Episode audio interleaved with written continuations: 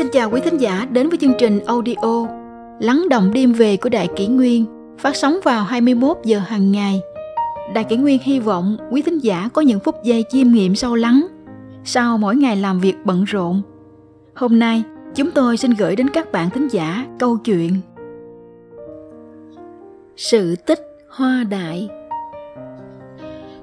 Từ thuở xa xưa, có hai mẹ con sống rất nghèo – hàng ngày phải đi làm mướn để kiếm bữa ăn tạm qua ngày. Cậu bé chỉ mới lên 10, dù rất thương mẹ, nhưng em đành phải xa mẹ, đi ở cho một lão nhà giàu chuyên nghề mổ lợn.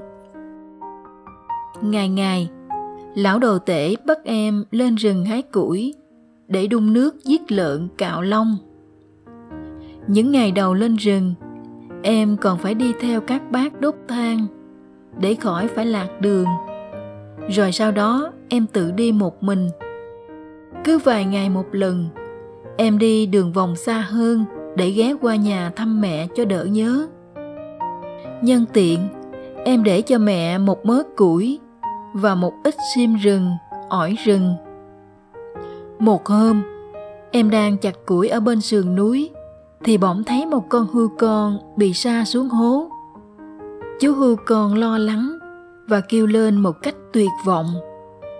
Chú cứ mở to đôi mắt, ngẩng đầu lên nhìn quanh như đợi mẹ mình đến cứu. Chú bé cũng nhìn quanh tìm kiếm, xem có hư mẹ ở đâu đây không. Nhưng chỉ thấy cây rừng và tiếng gió thổi xào xạc. Em liền lần xuống hố, ẩm chú hư con lên. Thấy có người, Lúc đầu chú hư con sợ sệt né tránh. Nhưng chỉ một lúc, chú để yên cho cậu bé vuốt ve. Cậu bứt một ít cỏ non cho hư con ăn, rồi lại bẻ một miếng cơm từ nắm cơm, bữa trưa ít ỏi của mình, chấm muối bón thử cho hư ăn. Hư con chưa quen ăn cơm, nhưng hình như rất thích vị mặn mặn của muối Cậu bé rất muốn đem hư con về nhà mẹ nuôi, nhưng sợ lão chủ biết. Còn nếu đem về nhà lão đồ tể, chắc chắn lão sẽ thịt hư con mất. Bởi lão vẫn thường nói với mọi người rằng lão rất thèm thịt hư. Cậu có ý trông đợi hư mẹ trở lại để giao hư con, vì không ai là không muốn sống với mẹ. Cậu nhủ thầm với con hư mà như là nói với chính mình vậy trời đã xế chiều nhưng vẫn không thấy hư mẹ đâu cả. Cậu bé đành tìm một cái hang nhỏ, cho hư con vào đó và lấy đá chặn kín lại. Ngày mai ta sẽ lên với hư con. Hư con đừng lo, cứ ngủ cho ngon nhé. Cậu bé nói. Hôm sau cậu bé lại lên rừng. Em thở phào mừng rỡ khi thấy hư con vẫn còn đó. Gặp lại em, hư con tỏ vẻ mừng rỡ, cứ lấy mũi ngửi ngửi vào tay em. À, mày muốn ăn cơm với muối chứ gì? Cậu bé bẻ một miếng cơm chấm vào muối, rồi bón cho hư con, sau đó đi hái cỏ non cho nó.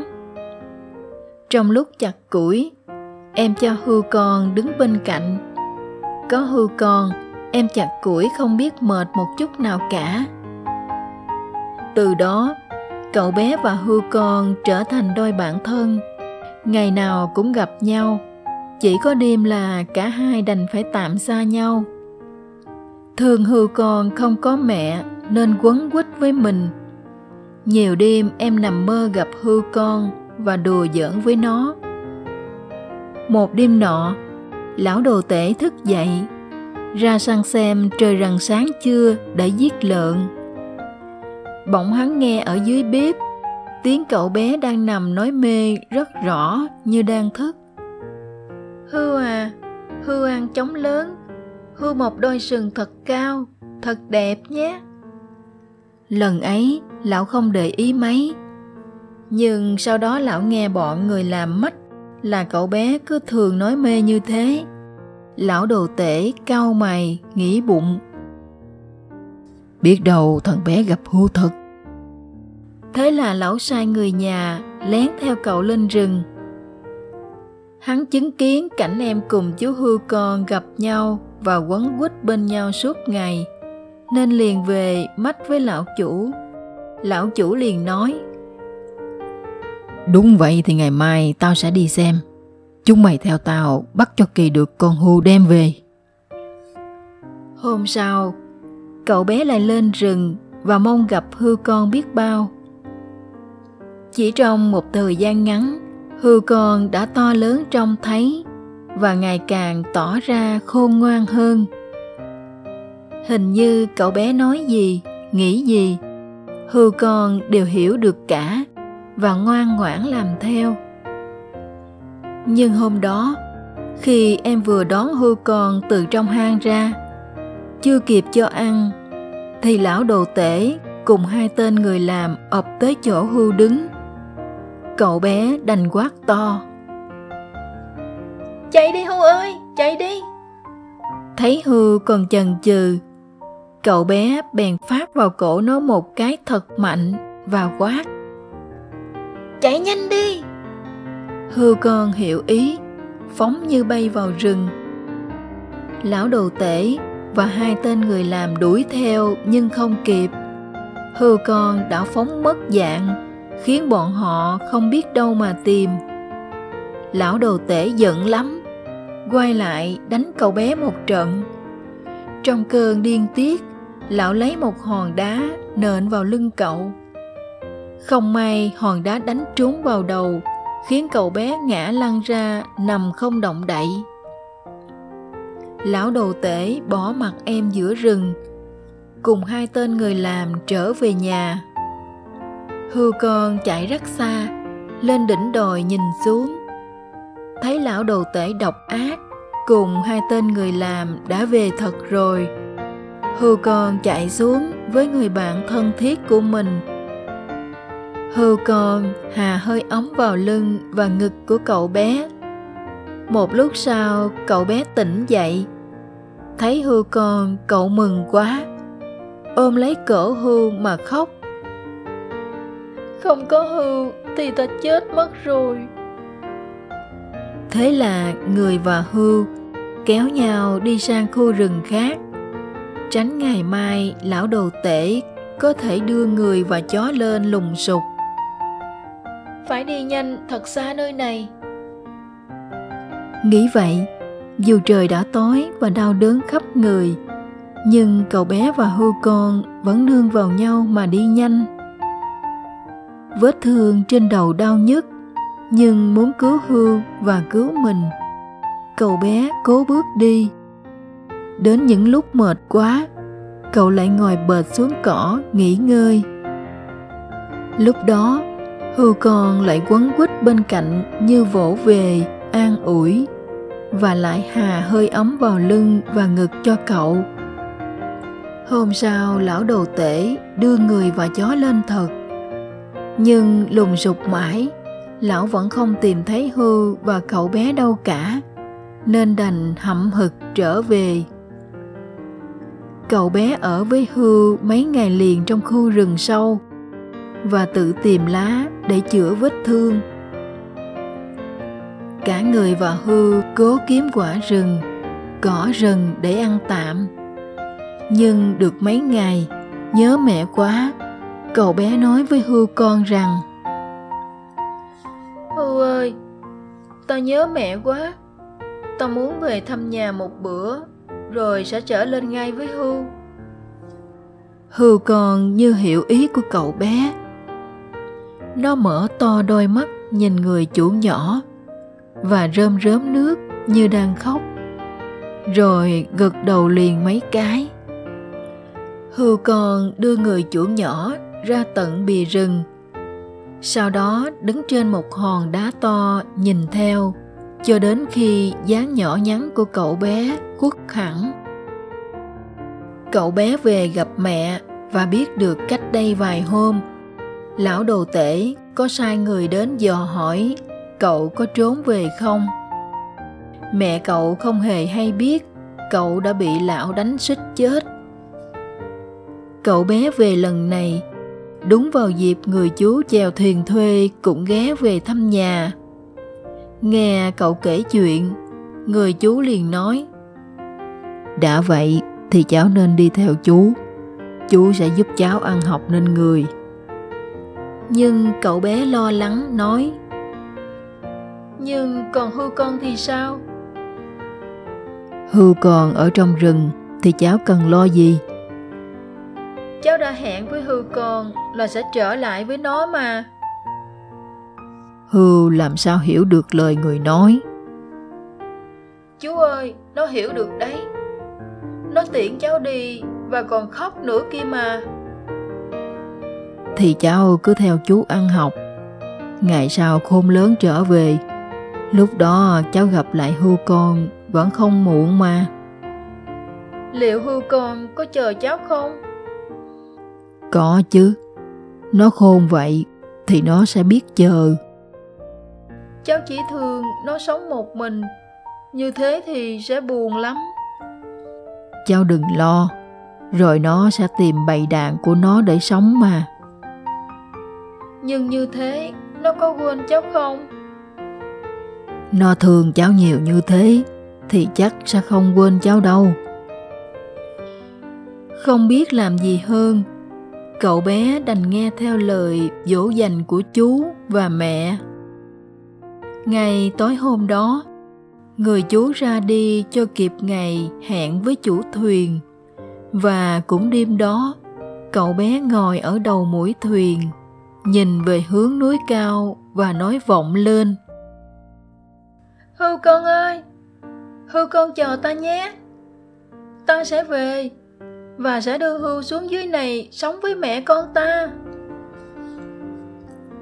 Lòng cậu bé muốn vậy nhưng cuộc đời đâu phải muốn gì được nấy. Cậu bé đi với chú mình và được ông gửi cho đi học ở một ông đồ nghèo nhưng rất thương người.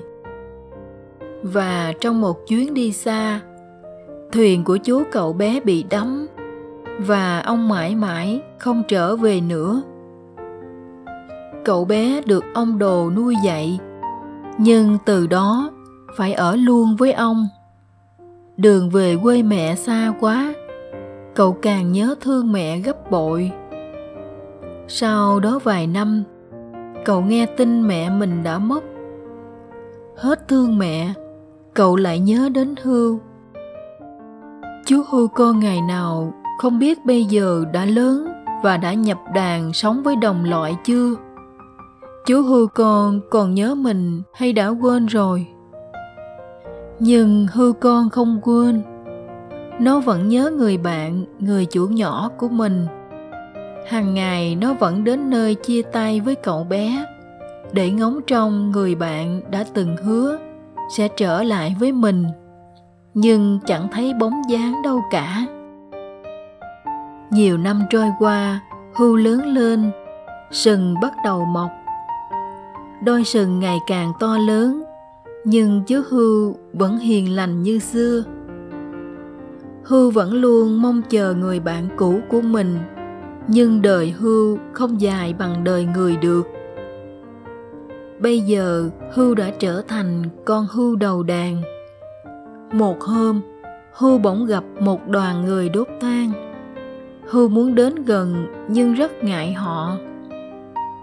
Chờ cho đến khi mọi người về hết, hưu mới rời đàn. Một mình đến gần chỗ họ đã ngồi trước đó trông thấy một ít muối rơi vãi dưới đất.